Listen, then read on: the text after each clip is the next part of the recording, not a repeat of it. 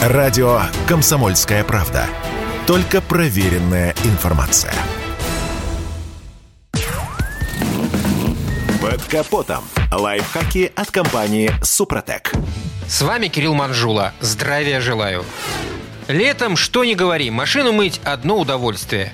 Я встречал автомобилистов, которые в теплое время года чуть ли не каждые три дня устраивают душ для своих машин – Однако, отправляясь на водные процедуры, машину нужно подготовить, особенно если вы собираетесь мыть автомобиль после длительного перерыва.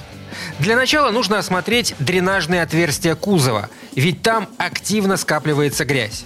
Бывает, что листва так забивает сливные каналы, что через них уже с трудом проходит вода, а иногда даже застаивается, образуя локальное болото. Худшем случае из-за этого вода может попасть в салон. То есть после мойки можно обнаружить, что обивка пола в салоне вся мокрая. Кстати, автомобильный люк в крыше также снабжен дренажем. В случае, если это отверстие забьется грязью, то вода потечет на голову водителю. Проверяйте сливы и в моторном отсеке. Они расположены в его задней части, под нижним краем лобового стекла или под вентиляционной решеткой. В последнем случае придется снимать пластиковый кожух. Работа непростая, но ее надо сделать, иначе могут быть проблемы. Из-за забитых сливов вода попадает через воздушный фильтр в систему кондиционирования. Это может привести к поломке дорогого испарителя. Обратите внимание и что творится под ручками дверей. Сюда может забиться песок, при этом водители даже не думают здесь чистить. После мойки их лишь кое-как протирают сухой тряпкой, а грязь полностью не удаляют.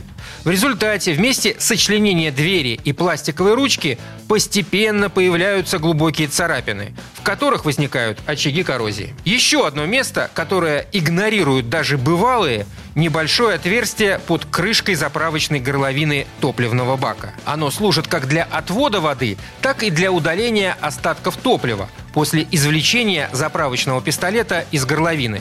Если это отверстие забилось, есть риск попадания воды в бак – Летом она мешать не будет, но вот осенью, когда ударят первые морозы, могут быть проблемы. Жидкость попадет в топливную магистраль и замерзнет. В результате начнутся проблемы с запуском мотора. Так что воду в бак лучше не пускать.